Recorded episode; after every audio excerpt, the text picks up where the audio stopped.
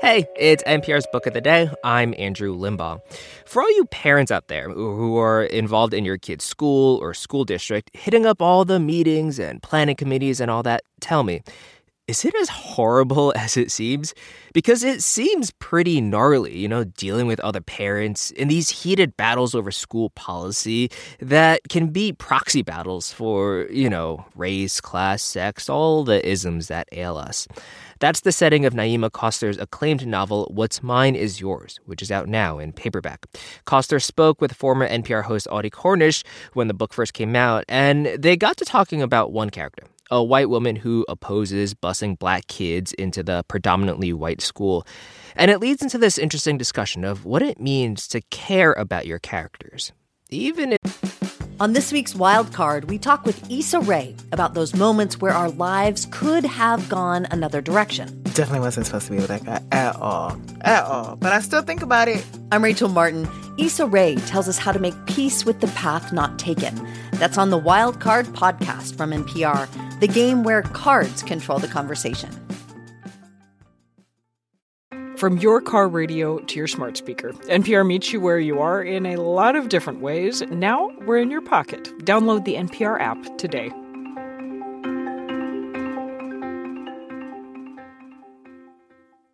If you don't like them that much. At the center of Naima Coster's new novel, it's called What's Mine and Yours, are two determined and difficult mothers equal and opposite forces. There's Jade, a woman who is trying to figure out how to pursue her own ambitions while also taking care of a child on her own. And Lacey May, a woman who is struggling financially and trying to secure a future for her girls that she wasn't able to secure for herself. And their paths cross at a high school auditorium in North Carolina. In fact, at a community meeting about a new integration program, one that will bring students from the largely black east side of town to the largely white high school on the west side. Jade, from that east side, is fighting to get her son G into the school. Lacey May and her daughters live on the west side, and she's spearheading a campaign to keep the new students out. The two family stories wind together over decades, each of them fighting to overcome shattering loss. I think that that results in a kind of toughness that's meant to be a survival strategy for the children when both families are dealing with grief that feels so large that it could swallow them up. Naima Coster told me she wanted to explore what happens when you put a lid on that grief, the ways it can still shape your life, like it does for Jade's son, G. G, as as we've mentioned, has a loss early in his life, and it's something that he's gathered that he's not supposed to speak about. And I was thinking about the way that people of color are expected to be exceptional in largely white spaces. So exceptional not only in terms of the task at hand, like being good at school or standing out in the workplace, but also being exceptional in terms of having a biography or family story that feels neat or virtuous. And G doesn't fit that description. He's got a family history that he believes is wrong. And so that gives him a lot of feelings of self doubt, of guilt that he has to find ways of working through. He uh, is one of the kids in a school play. It's a Shakespeare play, Measure for Measure. And he plays the character of Claudio, who's a prisoner through most of the play. And you write that he's fit for the part because the key is, quote, quietly transmitting endurance and fear which is a combination of words that I surprised me and then felt very familiar. like you said, that is virtuous instead of something that actually comes from trauma.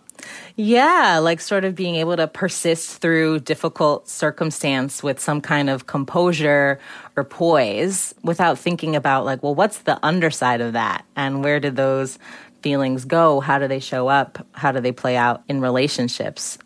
The other pair of characters that is important to this book are, are their parents, their mothers specifically. The mother of one of the girls, Lacey May. This is a portrait of a woman who becomes that person who, you know, stands up at some school council meeting or school committee meeting, really rages against the idea of integration style policies And this is an interesting person, I think, to work backwards from, right? To try and figure out how does this person get to that point? Mm-hmm. I think Lacey May is certainly a kind of figure that I've encountered in my life. And she's a woman who feels that she has thwarted potential and that she perhaps could have accomplished more in life, but she was consumed with the business of survival, with being a wife and a mother. And so she opposes the integration in part because she wants to hoard the opportunity and keep it for her girls. I'll also say that Lacey May holds racist ideas. It's not that she stumbles her way into a racist position. Do you like this character? That's a great question. Um, I'll say that I I understand her. And I will also say that I have tenderness for parts of her. She's a, a lonely and alienated character, and I, I feel for her in those respects. Would I want Lacey May as my in law or my friend um, or on the PTA with me? Absolutely not. And I think that this is one of the things that fiction can do, right? It can give us a, a, window into the battles that each person is waging or facing, but it doesn't mean that we condone her actions or are even interested in redeeming her. I should say we're talking about this in slightly academic terms because I don't want to give away too much, but it's also just beautiful writing and made me feel for all these characters almost immediately, which is painful because they're going through a lot of trauma. Um, they're yeah. really sad. And I was like, when will anyone be happy in this book? Oh. How do you live oh. with characters like that? I don't think I have a lot of distance when I'm working on it. I feel very immersed and I'm not interested in making things easier for my characters, which might sound harsh to say, but I think that that's partially because life can be really hard and brutal. And I'm interested in fiction that testifies to that reality. But I do think about the moments of tenderness and relief that they get, um, which don't cancel out all of the hardship. That's a nice thing to hear in this moment after the last 12 months. I don't know how how you spent them. Had you been doing work on this book still at the end of last year? Mm-hmm. I was working on this book at the beginning of the pandemic. I was also taking care of my daughter, who at the time was under a year old, and we lost childcare. It was really hard and exhausting and lonely and full of fear. I hear that one of the characters in the book is talking about having a new baby. Yes. And someone asked her how it is the first thing out of her mouth is it's terrible. Yeah. um, i think you and i our child is probably the same age. I also had a baby at the start of the pandemic.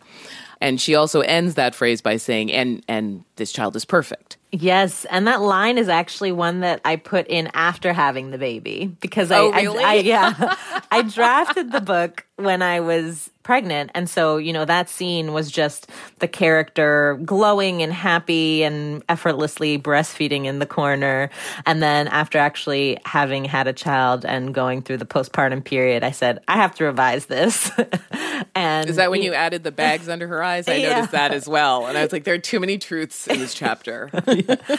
and I didn't realize I'd been idealizing the experience, but in revision as a new mom, I could see that I had. Did you have a temptation? to dip further into the pandemic, writing wise? Well, I'll I'll be straight with you. Originally, the book was supposed to end much later in August of 2020. So I had to do some reworking of the chronology and timeline of the book and change the weather um, just to sort of avoid thinking about the pandemic because I didn't have the space to do that. Also, your characters needed a break. Yeah. Like if someone in this book got COVID on top of all that. Yeah. They need a little joy and rest before gearing up for for COVID. Naima Coster. Her new novel is What's Mine and Yours. Thank you for talking about it with us. Thank you for having me.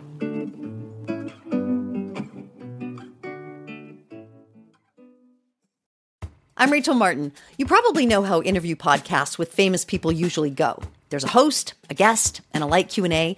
But on Wildcard, we have ripped up the typical script. It's a new podcast from NPR where I invite actors, artists, and comedians to play a game using a special deck of cards to talk about some of life's biggest questions. Listen to Wildcard wherever you get your podcasts, only from NPR.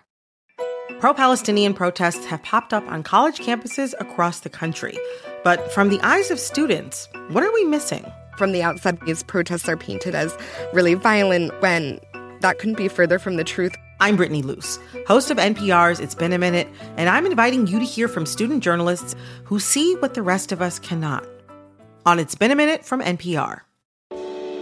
Why is everyone so obsessed with traditional wives or trad wives on social media? This week, we're talking about the viral videos of women making marshmallows and mozzarella from scratch, and how behind the sheen of calm kitchens and cute fits, there's some interesting pessimism about our modern world. And that's worth digging into. Next time on It's Been a Minute from NPR.